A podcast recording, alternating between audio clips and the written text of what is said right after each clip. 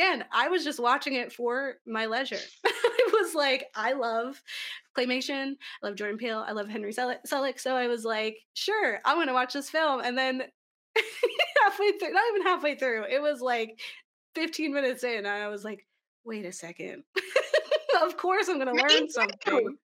The ratings that had themes. It's like, what's wrong with the themes? Like it's a when it's an animated Jordan Peele show, and then 50 minutes in, I was like, oh, those themes. of course, but also what?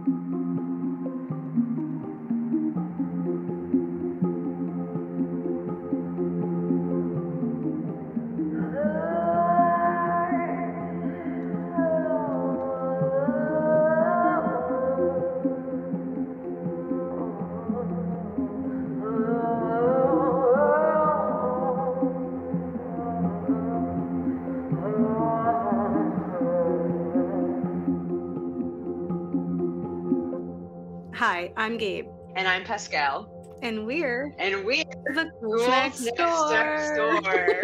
Talking about spooky stuff. Surprise! Um, happy end of the year for our Ghoul Scouts. And for those listening, we are the media literacy show from a horror lens where we explore the real life systemic reasons behind our cinematic fears and today we got a little bit of a twist on our usual episodes.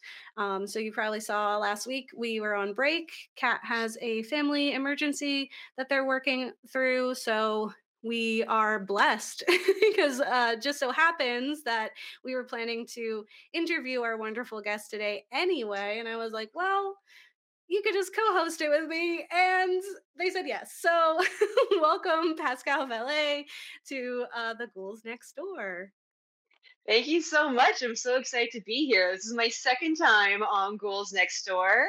Um, I've been doing a lot of work with institutionalized populations for the past decade, and last time I was on, we discussed the representation of disability in horror. So I'm super excited to talk about another institutionalized population in horror with you. Yes, yes. It was such a great um, series that was way back uh, in the Wayback Machine of pre-video work and right. it was one of our like first real um series that we were very passionate about. It was our representation series. And so we talked to a bunch of people just about these different communities being represented in horror. And that has since become such an integral part of what we talk about. And the things that we've learned and discussed with you in that episode come through all the time when we're watching things. Like it just adds to our media literacy like notebook of like, okay, how is this person being portrayed? Or or how could this be better? What does this say about this community to see them? Represented in this way. And I really appreciate that. Like, I love learning. our, our listeners love learning. And um, if you haven't listened to it, uh, it is one of those earlier episodes. I will find the number for you, but it is our um, disabilities episode. And you were also in our first Midsommar episode. That's right. Yes. That's right. Also talking about disability representation, yeah, which was a big problem in that. We yes.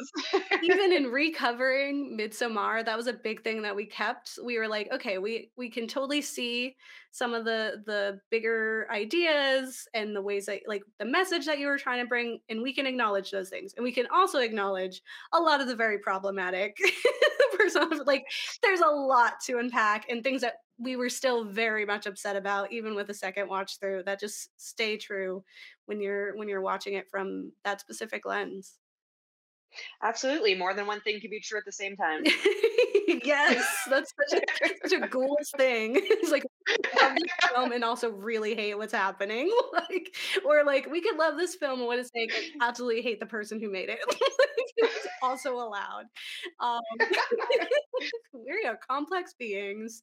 Um which is great because you know this uh haunted series was really such a pleasure it is going on far longer than i was expecting but that's just kind of how things happen with us um you know we've covered haunted people where we talked about like grief and loss we talked mm-hmm. about mm-hmm. haunted homes and like sunken cities we talked about haunted towns this one's also kind of like a haunted town in some way uh, and it's it's been a journey and it's been really emotional and, and i'd say the biggest thing with with us this series has been that a lot of it's been unexpected. Like we, you know, Mhm. have this this thesis that we walk into every episode with. We're like, of course, we know this.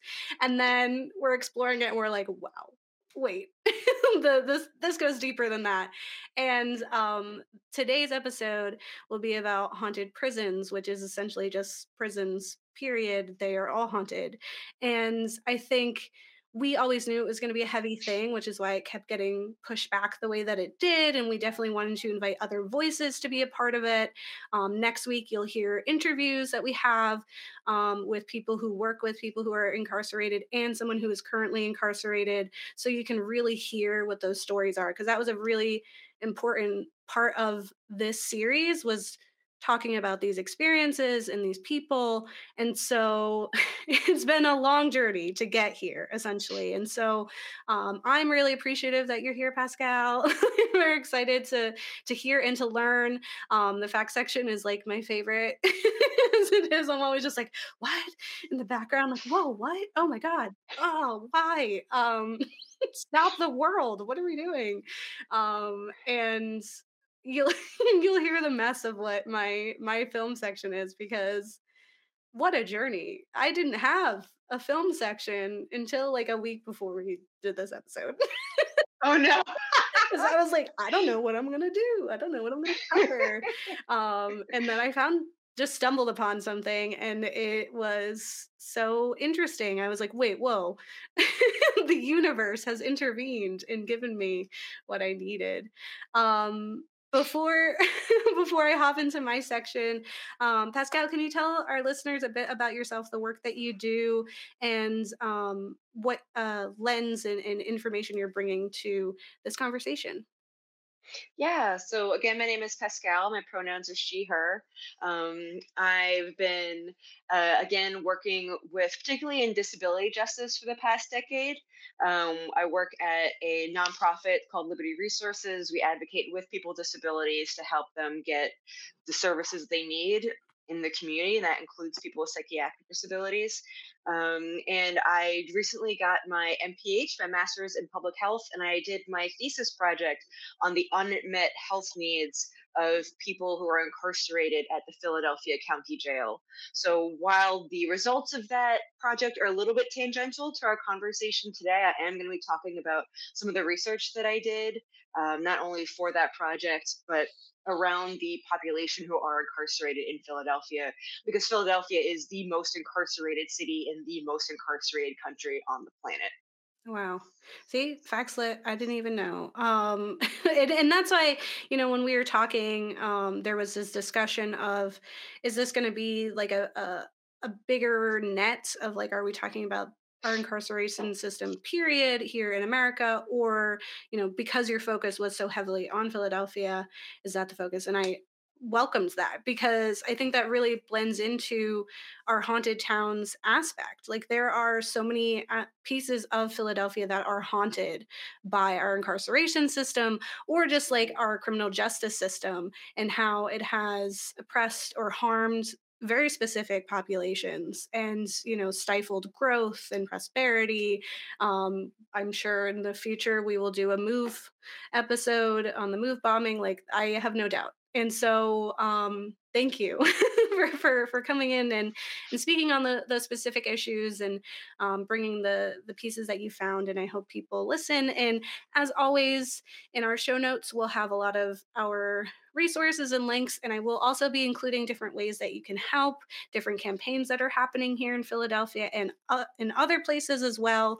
Um, next week you'll have specific work uh, links to help the people that i am talking to and so we can try to do what we can uh, to change this system that is incredibly horrific. Yeah, when the system doesn't keep us safe, we have to keep ourselves safe and each other safe. So that sort of mutual aid and community is really important. Yeah. All right. let me let me hop into my section.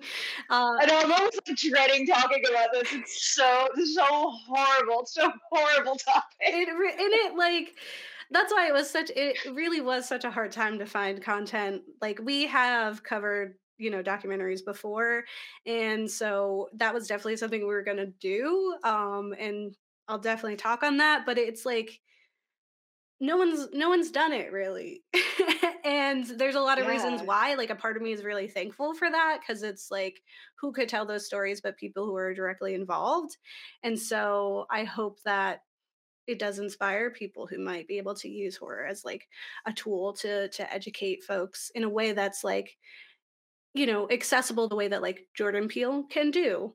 so um let's check it out. So today, very surprisingly, I am going to be talking about Wendell and Wild, which just came out. Um, and again, I was just watching it for my leisure. I was like, I love claymation. I love Jordan Peele. I love Henry Selick. So I was like, sure, I'm going to watch this film. And then halfway through, not even halfway through, it was like 15 minutes in, and I was like, wait a second. of course, I'm going to learn something. The ratings that had themes. It's like, what's wrong with the themes? Like, it's a when it's an animated Jordan Peele show, and then 50 minutes in, I was like, oh, those themes. Of course, but also what? Um, so Wendell and Wild is about two scheming demon brothers, Wendell and Wild, enlist the aid of 13-year-old Kat Elliot to summon them to the land of the living, which is super decepting. like there's like that's yeah, that's what it's about. But is that what it's about? Um, and it is directed by Henry Selick, did Coraline, um, written by him, Jordan Peele, and it's based on a book by Clay McLeod Chapman. And uh, I want to read the book now, but I w- it was just something I was really excited to watch just because I really do enjoy claymation. I think it's a, a, wonderful medium and I love the stylings of Coraline. And we've covered that previously. It's like it is our most watched and listened to episode, which is really crazy. I don't even remember what we said in it. Um, it's just a popular film, right? And so this one was in in uh harm of being swept under the rug like it was something that people were not talking about nearly enough. Um and it i mean coming out the same year as nope i can see people being like oh we just did a jordan peele but it's like but this isn't just jordan peele. Like people need to realize that. So um definitely definitely watch it. As always there will be some there will be spoiler alerts uh throughout the my section but um it's it's such a quick watch. You'll enjoy yourself. It's on Netflix. Take a look. Um, but what I found when doing research on this episode was that there are remarkably no horror movies overtly about prison. There are, you know, films about being in prison. There's films that have themes you can connect to being imprisoned, but there's nothing that's like this is about being in prison. And I found that really interesting because horror is a genre that is often used to criticize real world horrors. And I was expecting to find no end to content options because of how intense and horrifying this specific topic is. I was like, of course, someone out there has it. I just haven't seen it yet. And Furthermore, horror isn't a genre that shies away from truly horrifying issues, but it is hauntingly quiet about this specific one. And there are plenty of films about prisons, and it could be argued that the documentaries about our prison system are horror on their own because they are. and we have, you know, covered them before. We even interviewed the director of Belly of the Beast, which is a horrifying documentary about the California prisons that were forcibly sterilizing women of color. Um, we've even covered documentaries on our show before. It isn't always narrative work, thinking of the One Child uh, documentary that we covered for population control. Not like it was partnered with a narrative film but that was one of our biggest parts was was talking about that specific documentary um and we worked really hard to find one to talk about specifically. And the thing about the horrors of America's mass incarceration system is that there is no one film that can truly cover it. It's a very complex system. There's so many parts of it that you can unpack and talk about. I can't imagine one film being able to do that.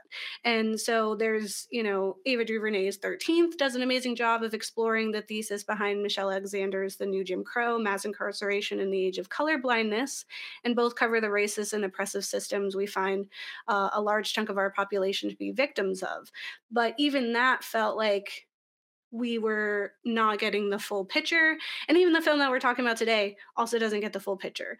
All of that's to say, there's this episode will most likely have another one to follow. I can't imagine us not recovering the issues and talking about other ones. I was going to go through um, the totally blanking on the name of the documentary series now, but there was like the three different documentaries about the boys who were like goth and got um, arrested for the murder of these young boys and it was literally just because they were like the edgy goth kids oh during satanic panic mm-hmm.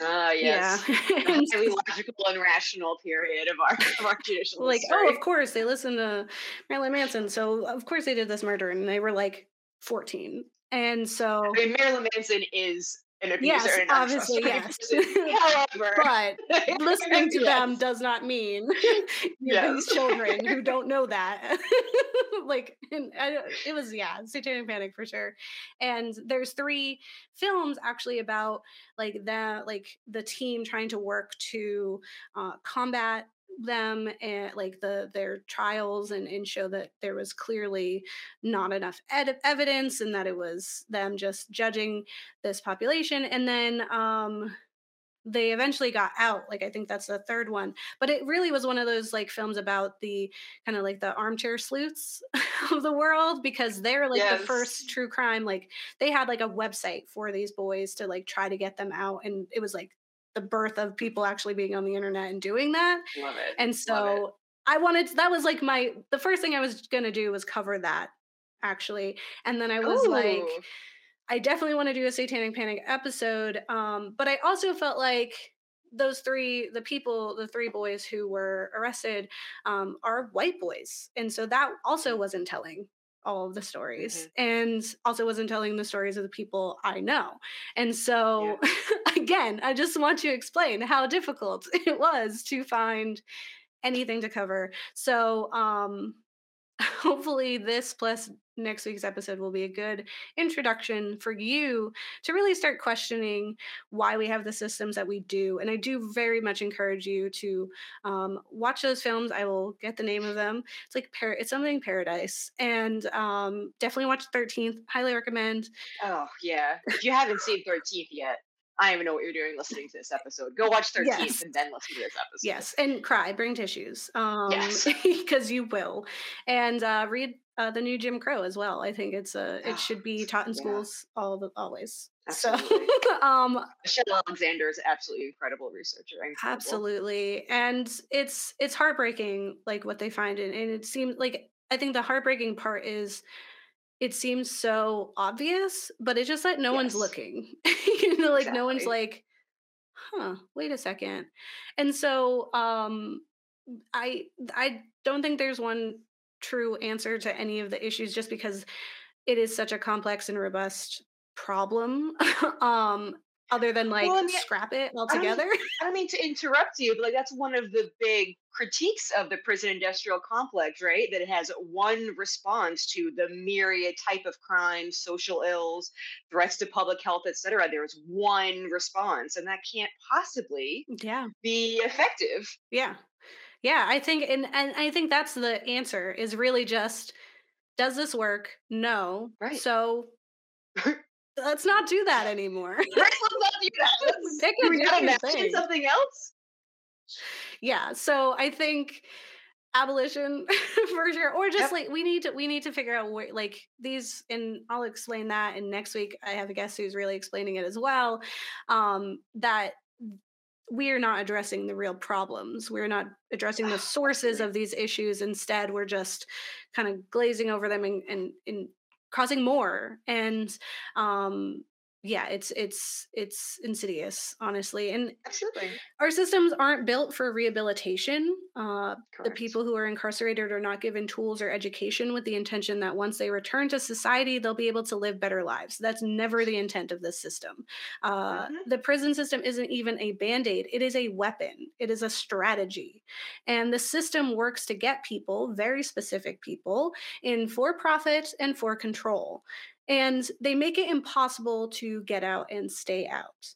Um, there's no end to what we could cover in this episode, so it's going to be very long, and it's been very difficult to plan for because we could talk about how incarcerated people work for pennies which can be considered a new form of slavery or indentured servitude at the very least. We could talk mm-hmm. about how they are confined to spaces that are damaging to them physically mentally and spiritually. Uh, studies have been done explaining the mental damage of folks institutionalized.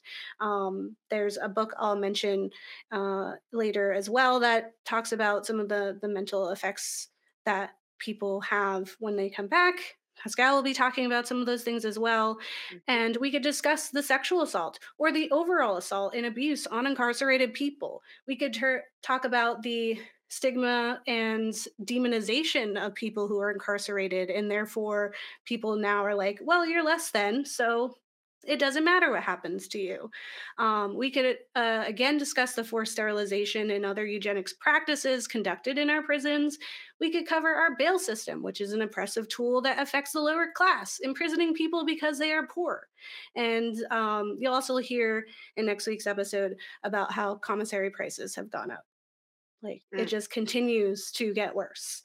Um, and so we could, and this was another thing that I was going to cover in this episode just like walking everyone through where like why it took so long to get to this episode i have been fighting very hard for it but we could talk about Kalief browder who was incarcerated yeah. on rikers island before he even stood trial and during his time there spent 700 days in solitary confinement and the damage was so severe and traumatizing that he took his own life two years after his release we could talk about the other horrors of Rikers in and of itself and how it should be shut down. There's an op ed on News One titled Why is Rikers Island Still Open? and Why Won't New York City Mayor Eric Adams Accept the Help He Needs? explains Built to only hold 3,000 people, Rikers contains approximately 5,500 people, and the packed cells and worsening deaths, abuse, violence, and illness are also evidence of how cash bail has been weaponized against the poor to deprive them of their rights. And as of July 2022, over 20 people had died while incarcerated at Rikers this year. And mind you, Rikers is specifically a pre trial detention center. Over 90% of those in the center are Black and Brown New Yorkers, and they are people who have not been convicted of a crime like crime doesn't equal you should be treated this way. I want that right. to be known. That doesn't mean that. But these people also have not been convicted of a crime. Like yeah, the these folks have the presumption of innocence. Yeah, and the arguments that you could have by demonizing people who are incarcerated do not work here because right they're literally just because they cannot afford bail. And last year, it was even declared a humanitarian crisis. And um, like I said, you'll find ways in our in our ways to help section resources to support the campaign to shut down Rikers. Um, it's going to be a really heavy ways to help section. Have your pick. pick one thing. The year is not over. You could do your one mm-hmm. good deed, okay? Um, and honestly, your half of your good deed is listening to this episode and learning. Um, all of this and more can be unpacked about our toxic and abusive incarceration system. But this is the film analysis portion of our show. So let's unpack something that surprised me on my journey to find some horror prison content. Uh, so just a week before we set to record this episode, Kat and I decided to watch Jordan Peele and Henry Selick's claymation film, Wendell and Wild. And of course, uh, we knew that there was going to be more than whimsy to be found in Peele's film, but we weren't expecting this. it was like I was like, what? So, as I explained, the film is about two demon brothers trying to get to the land of the living, and they use a young girl Kat to do so. But this film, as always, is about so much more. Wendell and Wild, at its core, is about the school to prison pipeline in the prison industrial complex and for profit prisons. So, about a third of the way through the film, I said to Kat, this film is about prisons. And then Kat immediately found several articles backing that up like while we were watching the film. Because I was like, wait a second. Um, so, Wendell and Wild is a hauntingly charming film with a beautiful cast of characters. I loved Wednesday, um, but I was really hesitant to watch it given Tim Burton's comments about how darker complexions don't work for his aesthetic. And this film laughs hysterically in that face. so it said, I'm sorry, what? which complexions, which people don't fit into this like creepy and charming aesthetic? Um, because there are black characters, mixed characters, Latina characters, indigenous characters. Indigenous characters. And each one of them was so unique and wonderfully suited for the claymation medium. Like they like their faces were designed for that like it's so beautiful um and it really was a pleasure to watch. It's not a subtle film in the slightest which we love we love a film that just tells you what's going on um it's like you can't pretend you don't get it right? Like we're not gonna tiptoe around any issues which is just a very Peele thing to do um even featuring a villainous character that is very much unsubtly stylized after trump He's yes. got the hair, he's got the tie. It's like I was like, this is I Donald that. Trump. Um, and the demons of the film aren't even the villains. And the practice of interacting with those demons isn't even seen as villainous behavior. There is sympathy for them. And I'll explain, like, at no point is imprisoning in any form a good thing in this film. it's very much like nobody should be doing that period for profit or not like it's just not.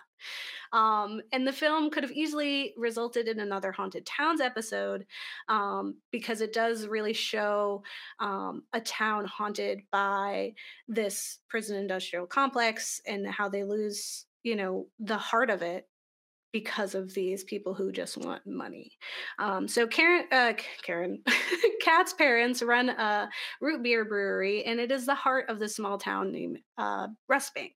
And they care about their community, and you know immediately that they are going to be Disney parents because they're just too good to be true. it's like as soon as they show themselves to be loving, and they're like on the phone, they're like, "No," and everyone's like, "Oh yeah," they're like a happy little family. I was like, "Oh no." RIP them already. Mm-hmm. So they get Disney parents. And uh, you find out that they are continuously offered deals by the Klaxons, which uh, the Trump esque man and his wife are the Klaxons. And um, to sell their property to make way for a new prison. And her parents and the town council refuse. And after an accident on a bridge results in the death of her parents, we learn that the orphan Kat has acted out in her different homes and now finds herself as part of a rehabilitation program called Break the, Sa- Break the Cycle back in her hometown. And when she arrives, the town is terribly changed since she was last here. Klax Corp, run by the Klaxons, uh, has taken over everything. And there was this terrible fire at the root beer brewery that resulted in the death of all the workers there and the eventual closure of the root beer brewery. Um, and like all the revenue, like this was a factory town in a way, and now it's just cloudy and sad. Um, Rust Bank is but a shell of its former self. And while at the school that hopes to fix her, or at least look good for trying, she discovers her connection to demons because Kat is known as a hell maiden and she can commune with demons. Um, which is like really cool because it's never really seen as like, oh no, she's evil because she's a hell maiden. It's like, oh, she's cool. That's like a superpower. it's like, oh, she can. I know. I loved that. It was just like, oh yeah, she's not the only one. It's a great thing. I was like, that's rad. That's rad. Um, these devilish brothers, Wendell and Wild, learning of her abilities, strike a deal with her to bring her parents back from the dead, and hijinks ensue because it's a child claymation film. so uh, the other students at the school are quick to want to be Kat's friend, including the annoying but sweet trio of popular girls led by Klaxon's own daughter. And further, there's a trans boy, Raul, who becomes an unlikely oh. hero and friend. And one of my favorite parts of this was that his identity was discussed a few times, but it never felt like a joke or problematic. It yeah. was very natural. Um, you learn by context clues and just like yeah. by them defending him. So the school is an all girls school, and yet Raul is here. So it's easy to quickly understand his identity. Um, and it reminded me of um, the Heartbreakers. The Heartbreakers? Heart. Heart Stoppers. Heart Stoppers. Um, Heartstoppers, the queer, really cute queer Netflix show. It's based on the graphic novels. Um, but one of their friends, it's an all boys school, but one of their friends is a girl and she goes to a new school. Um, but you learn how there's no trans. Um, so I just love those where it's just like, oh, we don't You don't have to talk about it. Uh, Siobhan Klaxon misgenders him once and apologizes. Someone over the phone misgenders him and is corrected by his mother. And never once did Kat misgender him, nor did any of the villains. The demons often call him a boy. And I was like, enough said. like, it, was just like, it's that simple. It's literally that simple. If demons can do it, Yeah. like, if, yeah, if demons can be like, look at this boy. Whoa, cool. What how and then of course his mom being like, no, no, I have a son. What? Um, amazing, love it. So uh the Klaxons hope to build a new for-profit prison in Rust Bank with small cells. This is to fit as many people as they can. And obviously not in I mean, prisons aren't humane to begin with. This is just even worse. Um, and Rust Bank is so broken, they expect anyone who leaves the system will find themselves back in it. Like, once they get out, what are they going to do in Rust Bank? More crime or whatever they think is deserving of putting them back in here. Um, further, the Klaxons want to form their own second chance program, which will flood Cat School with youth leaving the incarceration system, hoping this influx of traumatized and troubled teens will overwhelm the staff, resulting in recidivism, because those people are not equipped to help these children who need very specific help. That's not what it's designed for. It's not to help them. It's not to help give them a new uh, way of life or, or support system. It's just let's all put them in one place, or they're just going to continue to get rowdy and feel invisible. Um, and so this is all in hopes of becoming even richer. Period.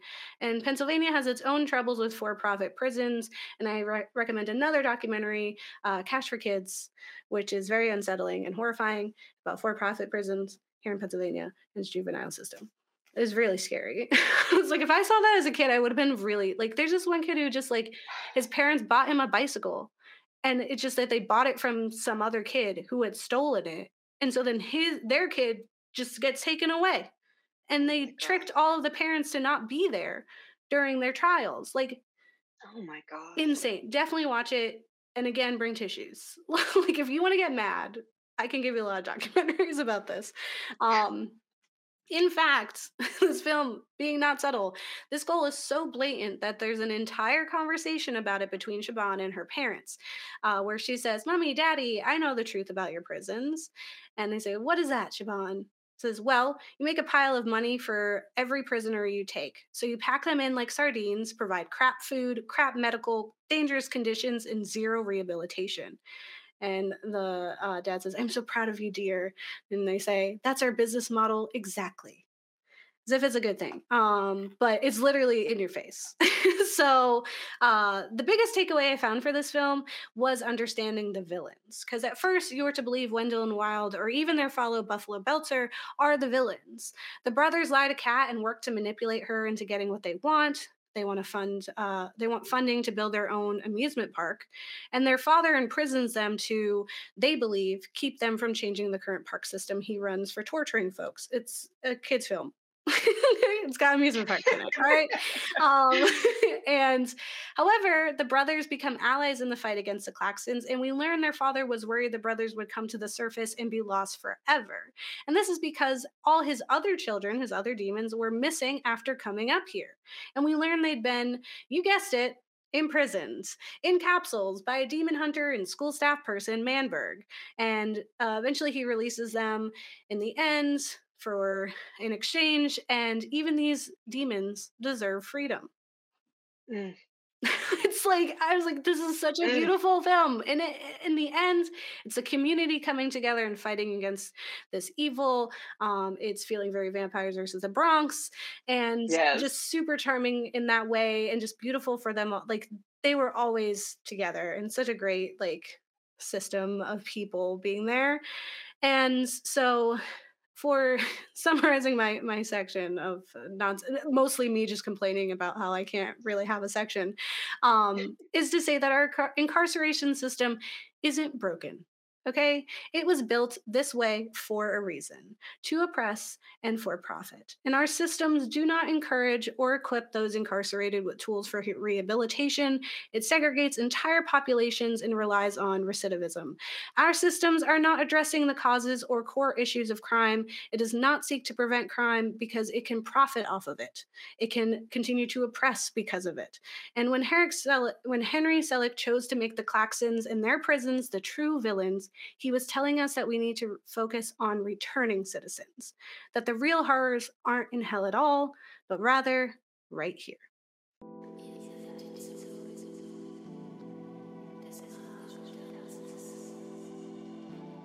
There's a lot of talk about putting more cops in the neighborhoods hardest hit by gun violence.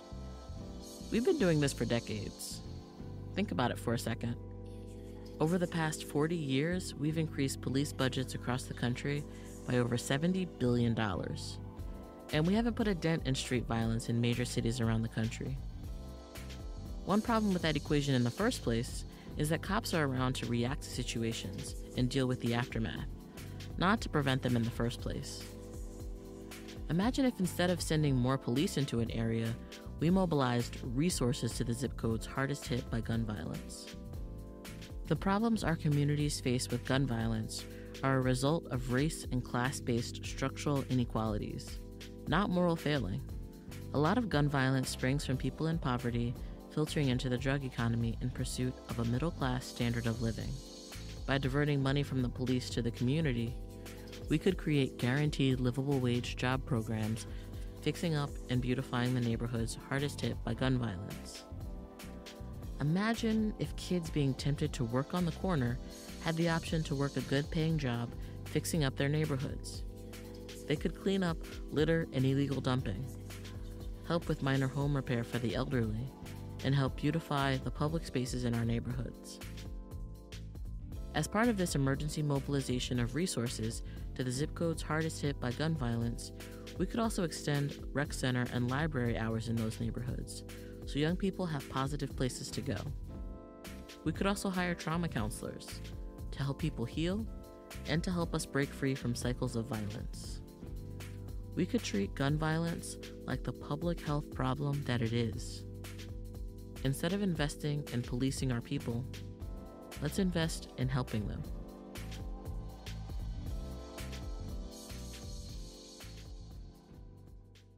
Something nice and light yeah, you know how it is. yeah. I mean, I, I, couldn't agree with you more. I mean, most of my section focuses on you know the neuroscience of you know trauma and isolation and you know the the environment of incarceration. But I'm also coming at this, as you know, from an ad- advocacy perspective, and that's something that this is really hard to argue against. Is that prisons are just not just places. No. Um, they, like as you said, there is no incentive for them to reduce crime, to improve public health. Low income folks uh, are worth more literally to the state if they are incarcerated than mm-hmm. out in the mm-hmm. community. Um, and yes, as you say, they just um, they don't do anything to address the core causes of crime and i think a lot of times people hear you know movements for prison abolition and they think like oh you just want criminals to just go away scot-free right and actually people who care about prison abolition also care very deeply about justice mm-hmm. we just mm-hmm. don't think that when someone say hurts someone or steals something or commits fraud we don't think justice looks like locking them in a cage for a few years exposing them to more violence and trauma giving them no rehabilitation and then sending them back out in society. That is not justice. That is not bringing anyone to justice and it's not keeping anyone safe. Mm-hmm.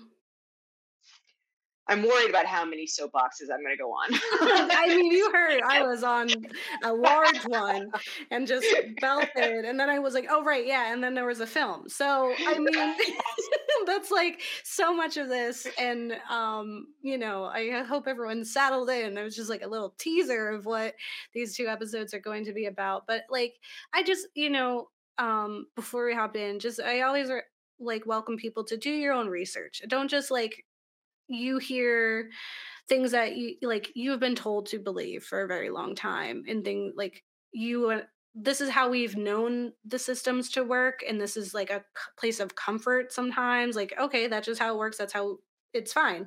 Um but that doesn't mean you can't change. like I, I, think that's the biggest thing is that we should welcome and we should want change. It makes people better to welcome and want change. It makes society better. Um, why stop improving? Like what we don't have it done. I promise we're not done. We haven't we haven't figured everything out. This is not we're not free of you know um, any kind of uh, criticism. So take a look take a listen and um, if you have any resources let us know. How can we create systems that help victims and survivors of crime heal? For years, we've served up only punishment and incarceration as justice, and it's left many crime survivors feeling like their needs weren't met. We know from talking to people in our communities that crime survivors want to feel safe and they want the people that harmed them held accountable. People want to understand why they were harmed and try to make sense of everything that happened. It's important for people who were harmed and their loved ones to have forums to express themselves and get answers. The current system, however, provides few options. People are either steered toward court or the parole board, a victim impact statement is usually the only avenue of expression given, and the only measure of justice is how many years someone will spend in prison or under court supervision. Instead, what if we took money that would be spent on prisons and created county wide restorative justice programs that offer a different way to feel justice was done? These initiatives could offer trauma counseling and social services to people who are harmed. They could also provide counseling to the person that caused harm to find out what led them to harm others. After deliberate preparation and with the consent of the crime survivor, these programs could facilitate a meeting between all parties with community members there to support all involved. Through these meetings, crime survivors would be empowered to hold the people who harmed them accountable, giving them an opportunity to express directly and safely how it felt, as well as ask any questions and name their needs. Since we want to help turn things around, it could also provide a place where the person who did the harm could express what they need in their lives to change for the better. In the end, a restorative agreement could be crafted that would include a plan to make things right by the crime survivor, the community, and just as important, to the person who caused harm themselves. We can have a system of justice that places all involved parties at the center of the solutions and promotes healing it's time we invest in transforming members of our communities instead of incarcerating them. Included a trigger warning for my section for suicidality, depression, um, isolation, and incarceration, of course. Hey, I'm going to be hopping around a couple different topics because, as Gabe said, this is the prison industrial system is incredibly insidious and its rotten roots just has its fingers in into to everything. Mm-hmm. Sorry to mm-hmm. mix my, my, my, my metaphors. um, there is something uniquely American about the United States' high rate of incarceration and low access to healthcare, including mental health care. The US leads the world in incarceration rates with 5% of our mm, population behind bars and hosts the largest number of incarcerated individuals. The US both has the highest incarceration rates and the highest abroad numbers incarcerated. We have about 2.2 million people incarcerated as of last year in this country. That's so gross. They said it's gross. It's not cute. Um, as I said before, Philadelphia boasts the highest per capita incarceration rate of the 10 largest US cities. I'm going to be going more in detail about the incarcerated Philadelphia population. But first, I'm going to start off a little bit more macro, and then we're going to get more detailed. Awesome. Research shows, uh, in fact, it's been really well established that incarcerated populations are much more likely to have chronic physical and mental health conditions, as well as poorer health outcomes that last far, far beyond their release from prison. Mm-hmm. Too often, the prison industrial complex serves as one of the primary providers of mental health system in our society, which may not be so awful if jails and prisons were even remotely designed to be able to manage these challenges. Yeah. But, but yeah. they're not. and when we look at the research, we actually see the opposite.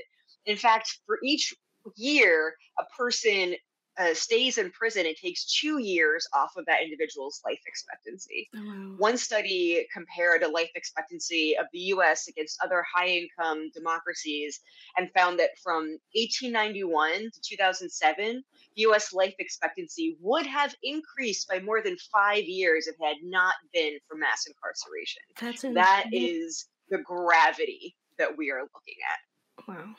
Um, and these countless studies support the hypothesis that high recidivism rates, meaning that when people go continually get arrested and sent back to jail and prison, it reflects a unmet mental health needs and services of individuals and communities.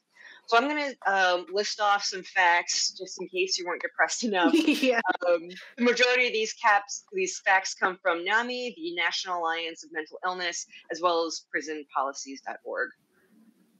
So, nationally in this country, about two in five people currently incarcerated have a history of mental illness, which is twice the rate as the average in this country one in four people with what's called a serious mental illness or severe mental illness have been arrested in their lifetime, leading to over 200 million jail bookings of people with psychiatric disabilities every year. Mm. And even in a juvenile justice system, seven out of 10 youths, minors, um, are experiencing a mental health condition one in four murders by police of civilians between 2015 and 2020 involved a mental health condition. Mm-hmm. One in four people with a serious uh, mental uh, psychological distress are in jails.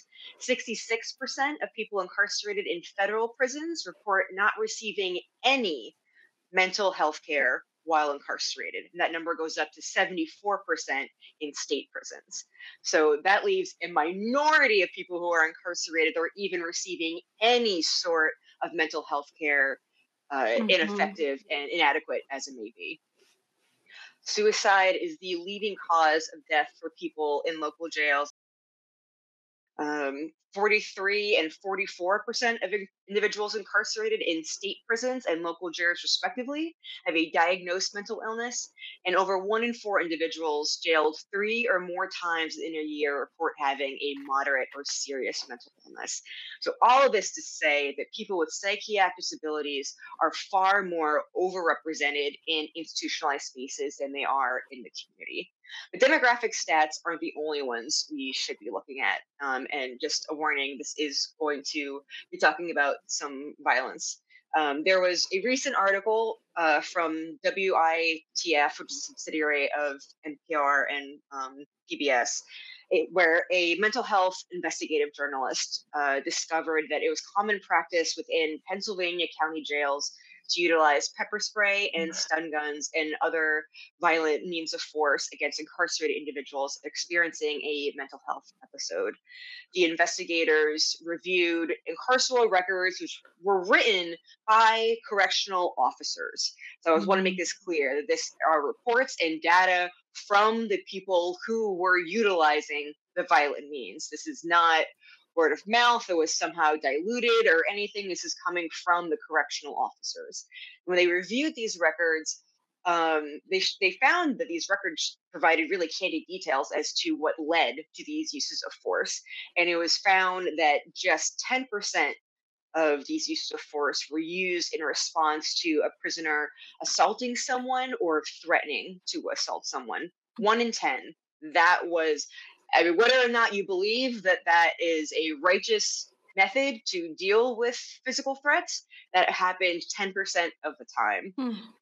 the investigation discovered there's far more likely that these incidents occurred because a prisoner was either attempting suicide, attempting to hurt themselves, or threatening self harm. So we see very clearly from the records of correctional officers that physical violence is being utilized as a way to manage mental health episodes. Uh, while supporters of these techniques claim that they save lives, um, opponents as well as human rights advocates argue that they are inhumane and ineffective. So we have to ask ourselves which is the chicken or the egg, mm-hmm. right? Is it that this is the best criminal justice system? Yeah, this is the best tool that we have at our disposal to manage mental health systems. It's the best that we can hope for. or do jails and prisons actually have an impact on one's mental health?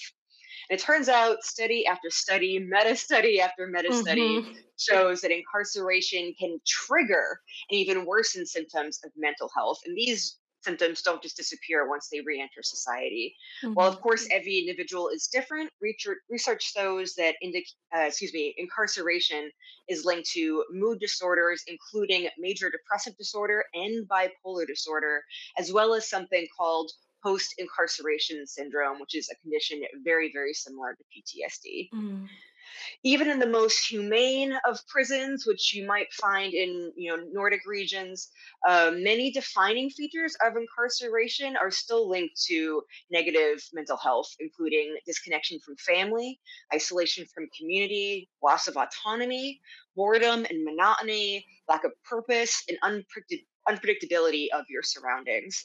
Other factors detrimental to mental health include overcrowding, uh, exposure to various forms of violence, enforced solitude, or conversely, complete lack of privacy, insecurity about future prospects, including work, relationships, uh, as well as inadequate health services, especially mental health services. And unless you have a loved one who is incarcerated, it may be really easy to forget how far away you are from your family, from your community when you're locked up, and the drastic effects that it can have. There was a study that was done in University of mm-hmm. Georgia in 2018 that found that people who were incarcerated more than 50 miles from their home were more likely to experience depression. And another study found a high correlation between overcrowding and police suicide. And this says nothing of the effects it has on the incarcerated individual's family and community. So, negative mental health effects can be experienced not just by those who have pre existing mental health conditions and enter the justice system, but it can be experienced by those without a prior history of this. And this is in part due to what we call the psychosocial determinants of health. Um, this is where I kind of nerd out. Um, mm-hmm. a big part of my my uh, my master's degree. The World Health Organization defines the psychosocial de- determinants of health as the conditions in which people are born, grow, live, work, and age uh, typically issues that go beyond the scope of traditional Western healthcare. They include factors like socioeconomic status, education, the physical environment you're in, your employment, uh, your social networks, as well as access to healthcare. So, obviously, incarceration is a negative force on all of these dimensions, but for now, let's focus on the environment of incarceration. As you said, we could spend hours and hours and hours talking about this. yes. Um, but in the environment of incarceration, the constant exposure to boredom and monotony, peppered with unpredictable bouts of violence, along with social isolation, poor healthcare, anticipation anticipation of hardship and stigma upon release, as well as zero rehabilitation, will have psychological effects because the human brain did not evolve to be adaptive to long term stresses with no resolution. Sometimes researchers call this allostatic load. Allostatic load refers to the cumulative burden of chronic stress and life events, and it involves the interaction of all different types of physi- physiological systems, uh, various degrees of activation in the body. Mm-hmm. We all know about fight or flight response to acute stress, which is mostly good and appropriate because stress hormones in the body in the short term promote adaptation. Uh, this is how human brains evolved, right? Mm-hmm. Back in the, the Sierra, when you know, were early human days, our major stress was because we were prey to major predators. So we would be in our community, a predator would come out, we'd run away, we'd gather, we'd escape from the, the short term stress, the short term predator, and then we would find meaning. We're like, okay, so and so wasn't watching, or we didn't realize that it could do this. We would find meaning and we would be able to move forward with new insights as a community, and it would then be resolved, right? But that is mm-hmm. not the environment that we live in in modernity, and it's not certainly not the environment that we live in when we are incarcerated. So um, in the sh- to to bring it home. When environmental challenges and stresses exceed our ability to cope, that's when allostat- uh, allostatic overload ensues. Mm-hmm. So, in other words, short term and manageable stress are adaptive for our brains, but it becomes maladaptive in the long term and there's no reprieve. And there are physical changes, physical damages in the brain that happen when there is no reprieve from constant stress and constant trauma neuroscience has been incredibly clear about what is necessary for the brain to thrive, right? We need clean air, clean water, warmth, sleep, physical movement, low stress, healthy diet, and social interactions, right? That's not rocket science. Mm-hmm. We know this. Um, humans evolved to move our bodies and find meaning and belonging via our social interactions. Um, in fact, many believe that the famous uh, ancient Greek tragedies were an unconscious collective way for us to heal from the constant trauma of war. Hmm. Again, that is, a, that is a, a, podcast for another time, but like that is how deep yeah. our, our social bonding is to healing from stress and trauma. And that's what I really want to bring home. So even if jails and prisons were not inherently violent places, the isolation alone would be enough to cause lasting psychological damage. And to understand how, we have to understand how stress and isolation affects the brain. The brain is, of course, the key organ that deals with stress, particularly the hippocampus, the amygdala, and the prefrontal cortex, which can undergo stress induced structural remodeling when the allostatic load is overwhelming, mm. such as during the conditions of incarceration.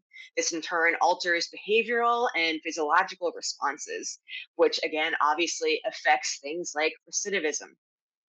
So, as an adjunct to uh, pharmaceutical therapy, if that's necessary, social and behavioral interventions such as regular physical activity and social support reduce the chronic stress burden and benefit the brain and body health, as well as benefit our resilience, uh, which are in short supply when you're incarcerated. There's none of that happening. yeah, none of that is happening, none. Of that. Yeah. Um, being incarcerated is obviously an incredibly stressful experience. One of the most stressful experience, however, is solitary confinement. Mm-hmm. The stress of forced isolation can cause permanent damage to one's brain and therefore our personality. We saw that with Kalief Browder, mm-hmm. who you mentioned. And again, it's a wonderful documentary about him. Living in solitary confinement is a grueling experience that damages the brain after just a few days. A 2000 study found that people were significantly more likely to develop psychiatric disorders while in solitary confinement than if they were housed in non solitary units in prison and jail. In solitary confinement, the individual is rare housed in a room smaller than the average parking space. So I want to pause and I want everyone listening to imagine the last time you were in a parking lot. We can all probably bring up an image of how big a parking spot is when you're forced into solitary confinement, you are stuck in a room smaller than that space. The space is about five by eight feet. Um, there is constant sensory stimulation. Con- the, the lights are always on and there's always noise. There's high stress, there's disrupted sleep, poor diet, there's no cognitive enrichment. This means that all of the ingredients for a healthy life have been removed. The isolation has long term physical and psychological effects, such as increased morbidity and mortality, increased likelihood of depression, social withdrawal, aggression, obsessive thoughts, decreased distance vision, which means that once you are released from prison, your distance vision is has been decreased because your eyes have been so understimulated. You have been in this small space that not only your vision, but your ability to navigate spaces becomes uh, decreased and, and impaired as well you people experience hallucinations paranoia psychosis and of course the, the deteriorated ability to concentrate. Uh, this obviously is going to worsen any pre-existing mental illnesses you have and probably create ones that weren't there in the first place. And this obviously increases recidivism. Mm-hmm. So, if we are telling ourselves that prisons exist to decrease crime and recidivism and to improve public safety, we have to confront the way that actual outcomes are perpetuating and even creating cycles of harm. I'm not going to nerd out for too much longer. I do just want to bring home the physical damage that this does to the brain. This isn't some woo woo Gen X, you know, kid glove hand holding, you know, thing mm-hmm. that young people care about these days. This is science. This is data. This is empirical data that we can see with our eyes. So, isolation and forced confinements affects our brain in four main ways anatomically, biochemically, uh, with inflammation, and it affects our protective factors. So, our brain's neurons require stimulation resulting from social interaction. So, forced confinement uh, is going to change the size and shape of our dendrites. Dendrites are the part of our neuron where information reaches, enters the neuron.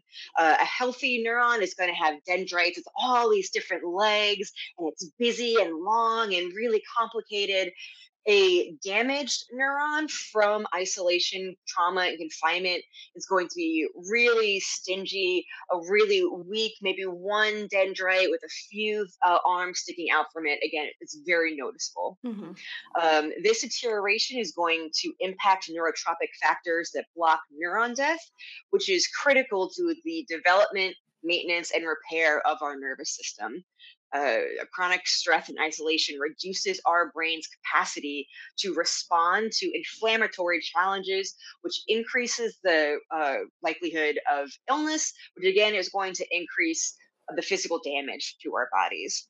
All of this accumulates in decreased neuro and central nervous system repair in our body's natural processes, trauma, and aging.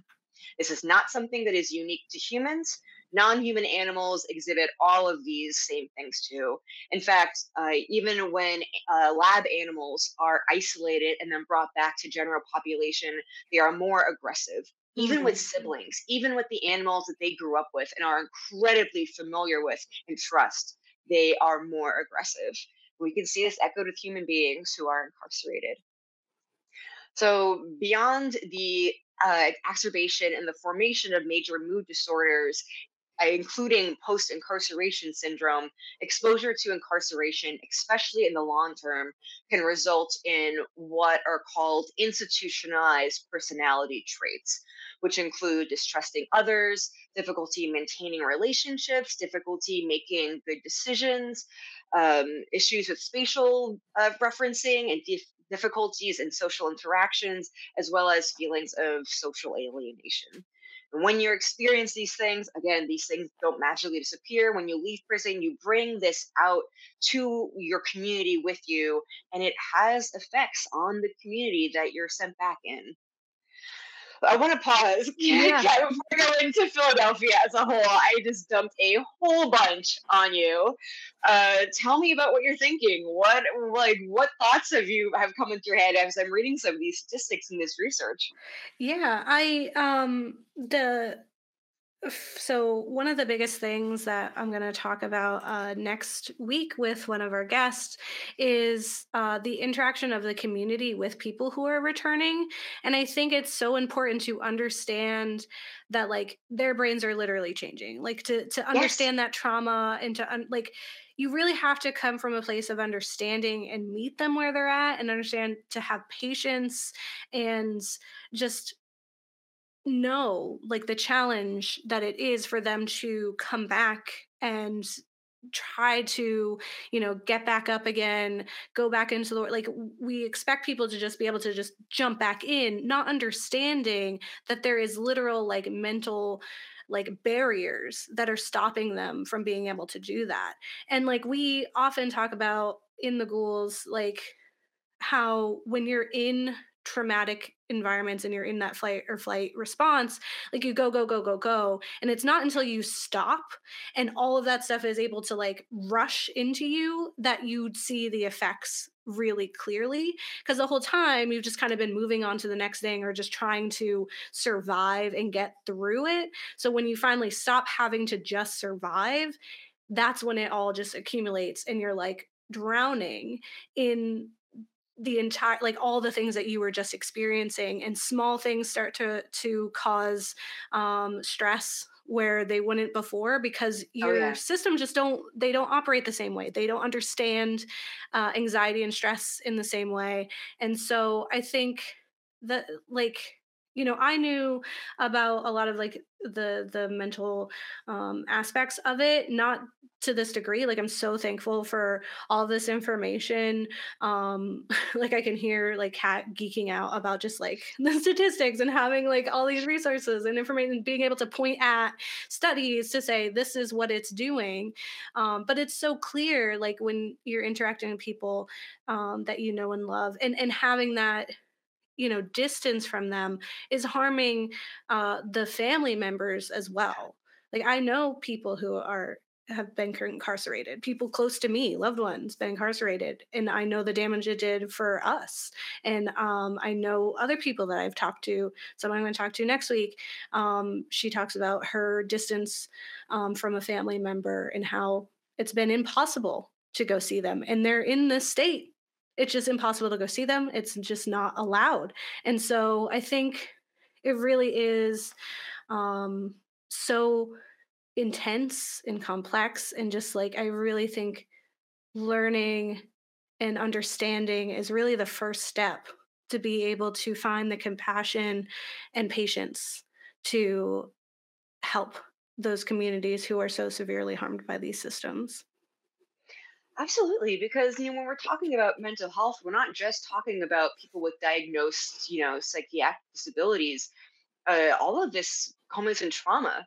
You know, hmm e- even if you have a, a parent who's incarcerated, like that causes trauma. It's, it's an adverse childhood experience. This is all the studies on on the ACE studies, uh, A, ACE, the ACE studies, hmm um, adverse childhood experiences, and we know again this is a unpopular I think sometimes in uh, you know uh, general population to to maybe use a, a, a bad metaphor, um, but we we have this um, idea that bad people commit crimes, right? hmm Um, and it can't possibly be that hurt people hurt people, right? And that one of two of the main drivers of violent crime is uh, lack of resources and trauma.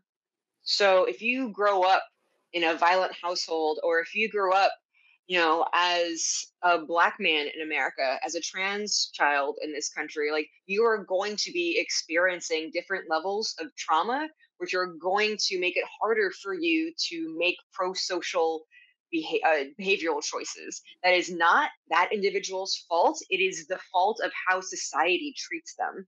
So a lot of this stuff starts in childhood. hmm If we want to reduce populations in prisons, we need to invest in our children, not just you know the rich, happy, you know, right white kids. We need to invest in all of our children hmm um, because it's it is it's a cycle of trauma. It's a cycle of harm. hmm It's that school to prison pipeline that Exactly. you know the Wendell and Wild was trying to address as well. It's like if you start there, you know that it's infecting all the way up, and that it's just going to keep going. Like you don't, you can't. There's no hope for the future because our future is already infected. Exactly.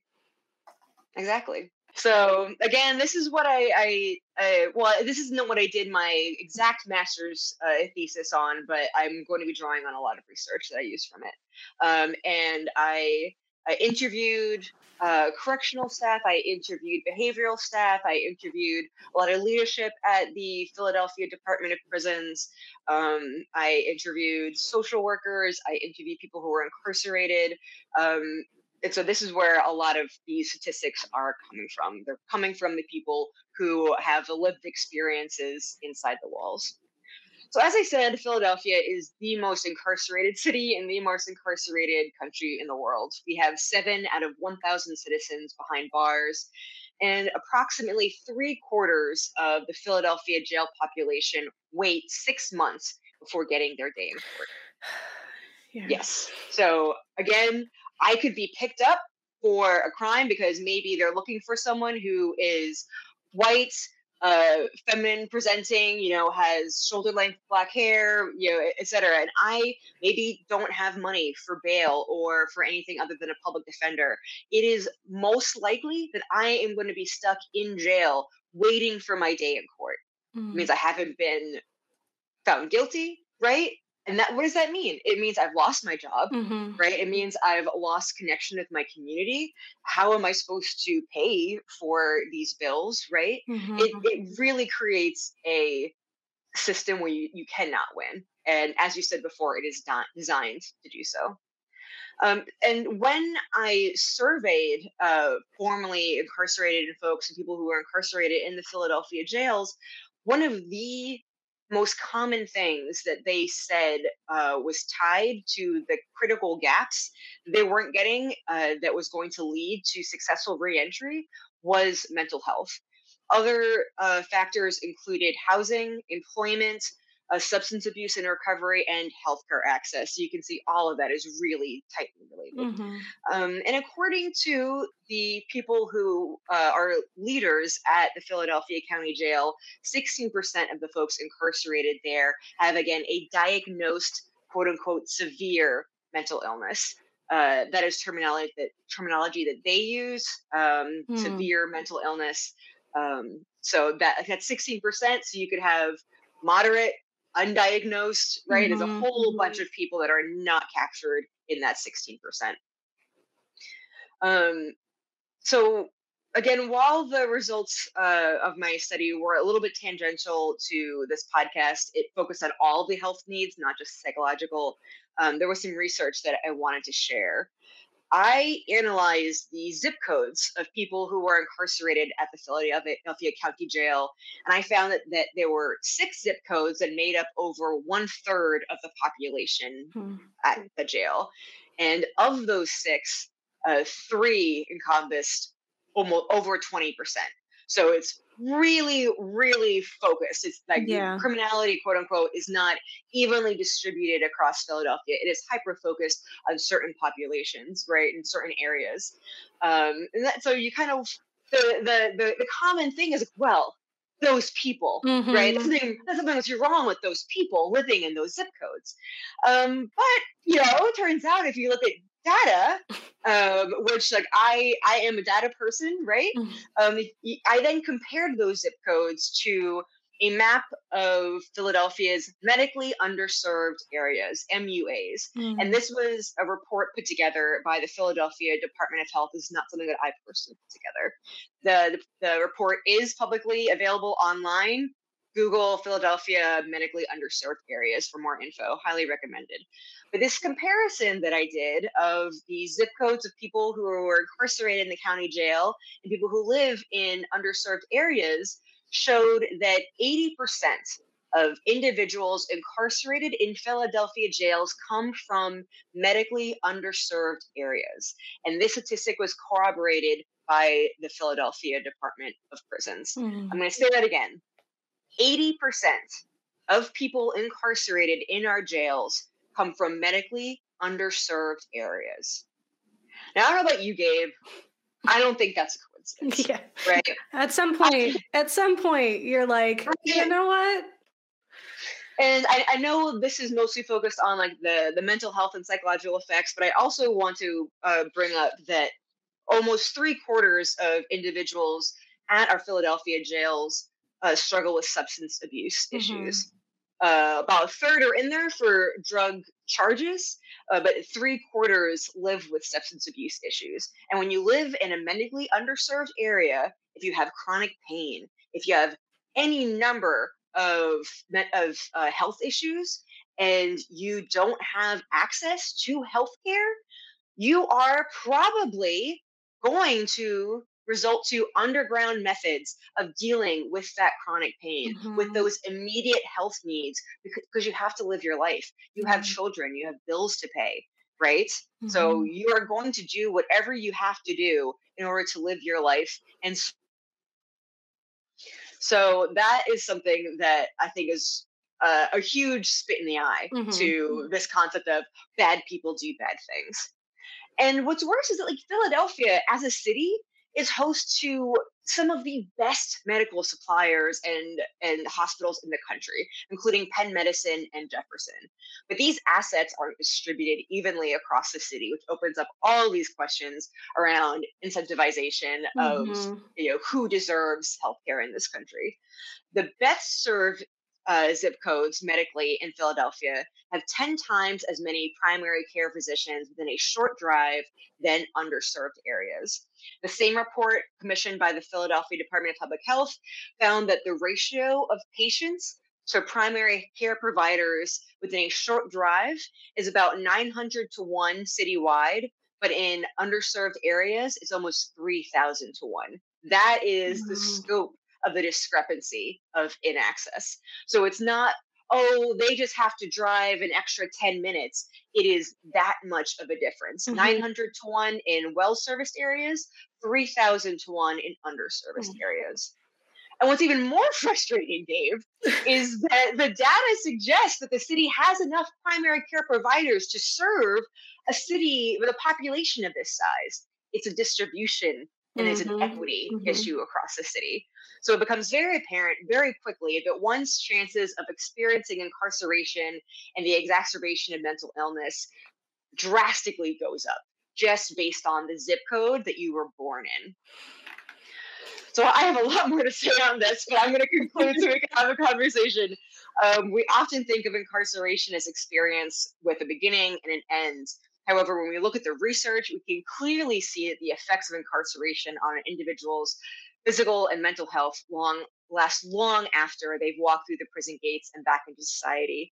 It's hard not to come to the conclusion that not only do prisons not keep us safe, but that incarceration is is not an, an acceptable experience for I would say pretty much anyone, mm-hmm. but particularly in terms of neurological development, resolving traumatic experiences, promoting pro social behavior, or ensuring one's human rights.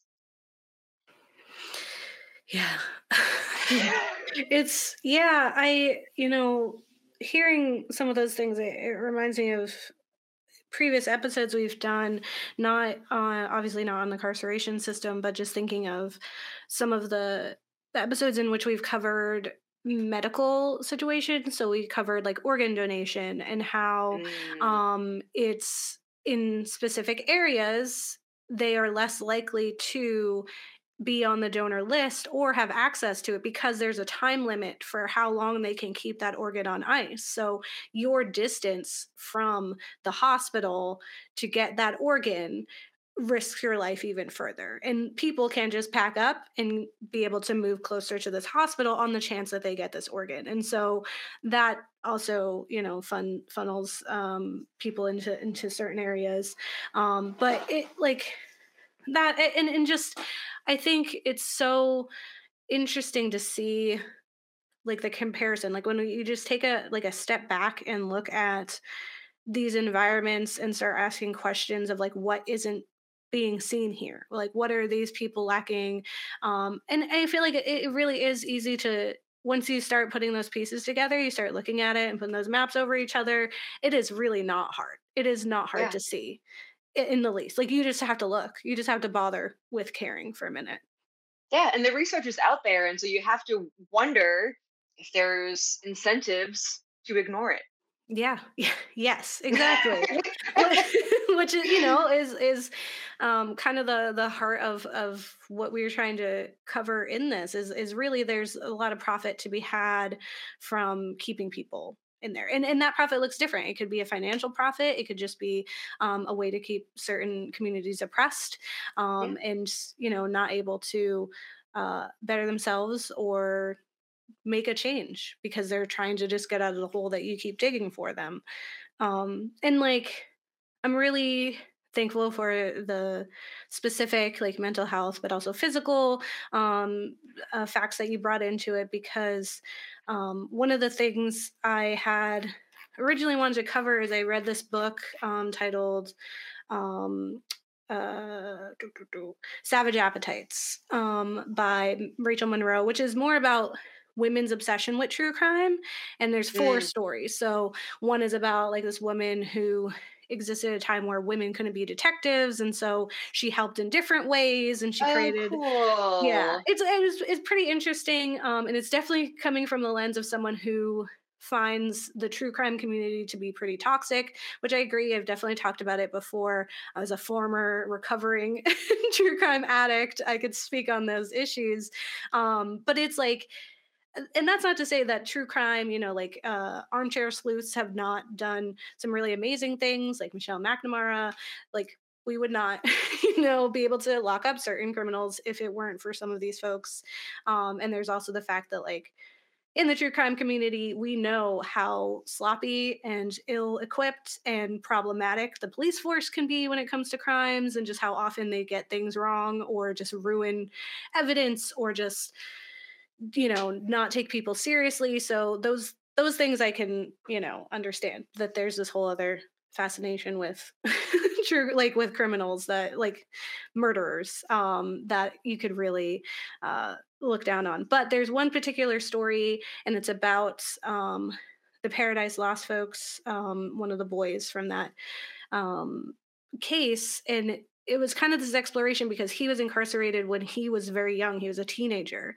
And then he was incarcerated all throughout his adulthood before they were able to release him. And there was this whole discussion about how, you know, like he had his peripheral vision didn't work. He had short-term memory loss. He like had all these different health issues that all of it like I was reading that and that was my first time actually like sitting there and thinking and being like that we don't talk about that enough. We do not talk about like of course like once you once you hear it or once you someone tells you about it you're like of course that would happen like if you're trapped in this box and you only have this much room to interact with of course your your brain is going to stop using all of those pieces of it and it it just doesn't need it anymore.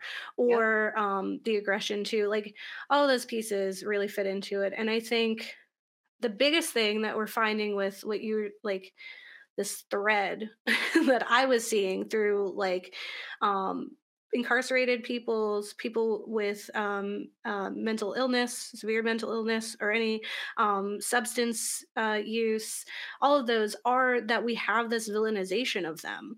There is this just mass understanding or labeling of these specific communities that allows people to continually abuse them and see them as less than and so then they can get Homelessness as away well. with it yes Homelessness as well.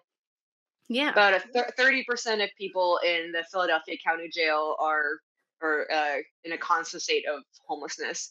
Um, a lot of the behavioral health specialists actually said that if they could wave a, wave a magic wand and fix anything, it would be the housing situation because that more than anything was such a predictor of recidivism. hmm Well, because it's like you need that, and that that has such a complex thing to it, right? Like you need a house to get your ID, to get Yeah. your VA benefits, to get a job, like, and then to make money. Like it is this core, like to have a home, which is a basic necessity that everyone should be should have regardless of, of who you are like every that's just plain out and so it's such a core piece of what people are missing and there's also like um, next week I'll ta- I talk to two folks about it, but there's also a technological divide for people who were incarcerated in yeah. the 90s and coming out now. The world is entirely different, and that's a whole new obstacle. And because the world keeps adapting and changing, and we take it for granted, that you don't stop and think about what are the challenges, what are the hurdles, and the boundaries that they're going to have. Um, that our system is just designed to to keep those in place because we don't deserve like people just don't think they deserve any support. and they're such a, a profit maker for some people and i don't know where the money goes like it certainly doesn't go towards services for incarcerated folks. Hmm i mean the the systems that the computer systems that that uh, you know medical staff and behavioral health staff have to use they're ancient. Hmm and they they don't they're complete all the departments in incarceration are siloed right? Correctional does not speak with behavioral does not speak with medical does not speak with eh, everything is siloed right and so there is no integration there is no human experience you're just you're you're you're cattle pretty mm, much Yeah, there's no understanding of the individual. It's like, who is this person? What are they coming in here with? Like in any aspect right? Do they have like physical things that we need to be accounting like considering when we interact with them? Like you see so many horrific instances of you know corrections officers interacting with someone who might have a physical um, disability or something that is unseen right? And them interacting with them triggers something and then we end up losing a life for and for what? Because there's no communication Yeah, people with disabilities are the number two minority group to be on the receiving end of police brutality. I see articles all the time in Philadelphia of um, particularly like deaf individuals are often shot and killed by the police because the police aren't trained hmm uh, in in that sort of thing. And you know, I think that th- there's there's also the case that witnessing incarceration also has a psychological impact, right? It is also harmful for the correctional staff in the same hmm sort of way that you know, uh, like uh, white supremacy is harmful for white people. It's, it's bad for our souls. hmm It's harmful for correctional facilities, the people that are in charge of dehumanizing these individuals. It's, it hurts them as well on some level. because they have to take that home right so and you have to like you have to hold on to these ideas and this understanding of these people so that you can live with yourself and so that you can continue Mhm. your job like you can't do that and also be like and that's why it's really hard to argue that you can fix a system from inside because you have to continue that system in order to keep your sanity because like Exactly. otherwise you are wrong otherwise you are harmful as well you are also a part of this bad system and it's really hard to reconcile that um, Yeah. when it's something you have to get up and do every day so, um, all that to say, it's incredibly complex. Like, you know, I knew this episode was going to be a struggle, and I, I'm so thankful that you were here um, to be able to unpack it and and start the conversation because there really is like we you know we we we are trying to pick one kind of avenue which is why we wanted to talk about the mental health aspects of it um, but there's just so many different things and they're really just all piling on to each other and so um, yeah anyone who's who's who's listening i hope this is a good little fire starter for you. I hope it really inspires you to, to do some research. Like you said we always um, provide our resources so you can look into it yourself if you're like whoa that doesn't sound right. Look it up read it and then see Yeah. how much it sounds right and then you know you know hopefully that'll inspire you to try to help and change the system. And um if like you like we welcome you know thoughts and feelings about the system if you know someone who's been incarcerated if you have um ex- if you have been incarcerated and you want to talk about like issues that you've experienced or you know just want to vent on our youtube that's also allowed um, you, you know how we work uh always you know with uh the understanding of it being a very um a, a place of love and understanding right? Um and yeah, I is there any last last thoughts that you want to say, Pascal?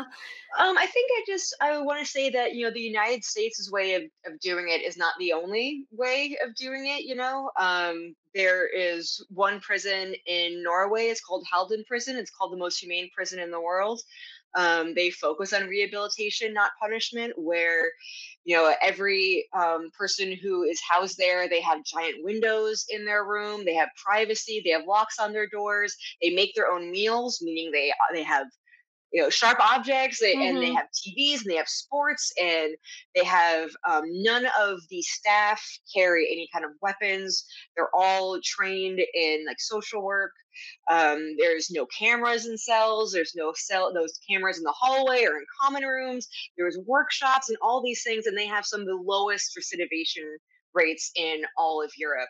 So I don't want people to think that like, well, this is the way it just is. You know, Mhm. you kids these days just you're too idealistic, and it's not just the way it is. There's lots, lots and lots of different like. There's literally art in that museum, in that um, almost called it a museum, in that prison, right? There's Moroccan tiles and huge story high, uh, you know, mosaics and murals and things like that. Um, and it actually focuses on rehabilitation pro-social behavior and skill sets and it has a good outcome Yeah, because it's like eh, they want those people back. They want them to become they want them to come back and they want them to be able to contribute to society and to feel like they are human. And I think that's like Yeah. the core issue. I didn't even think about like their surveillance aspect of that, like constantly being surveyed, like that has to do a whole another level of psychological damage of never feeling alone, never feeling like you are with your own thoughts and unless you're put into solitary confinement, which has its own issue. Like all of those, yeah, I can't um Yeah, you're both isolated yet have no privacy. yes. It's it's a maddening ex- experience to have to go through day in and day out. People who haven't experienced it, myself included, really have no idea. Yeah, yeah, yeah. There's so much of there is no privacy. There is no right to your own body and to your own space and understanding of of of who you are. And it's something that we take for granted. Like there's so much that we discussed today where it's just like, as someone who is out here, I take for granted every day. Um, yeah, definitely look into other systems. If you know something you want to share, please let us know. Reading, further reading, things to watch. You know, if you watch Wendell Wild, what did you think? Um, any of those things we we welcome. You can always shoot us an email at theghouls at gmail.com. Um, we can provide some, you know, resources to get in touch with Pascal if you have questions. And then um If it's uh, been made clear, I love talking about this stuff. So if anyone wants to reach out to me, you will not be bothering me. yes, yes, please do. Um, that's you know one of our metrics for success is if we get interaction from people. If you know it said something to someone and um, we can change someone's point of view or at least in, yeah. enlighten or inform someone, we really really cherish that. Um, and be sure to stay uh, to tune in next week for those special interviews we're closing out the year with, and um, don't get married eat your kids. so, um, okay, bye. Bye.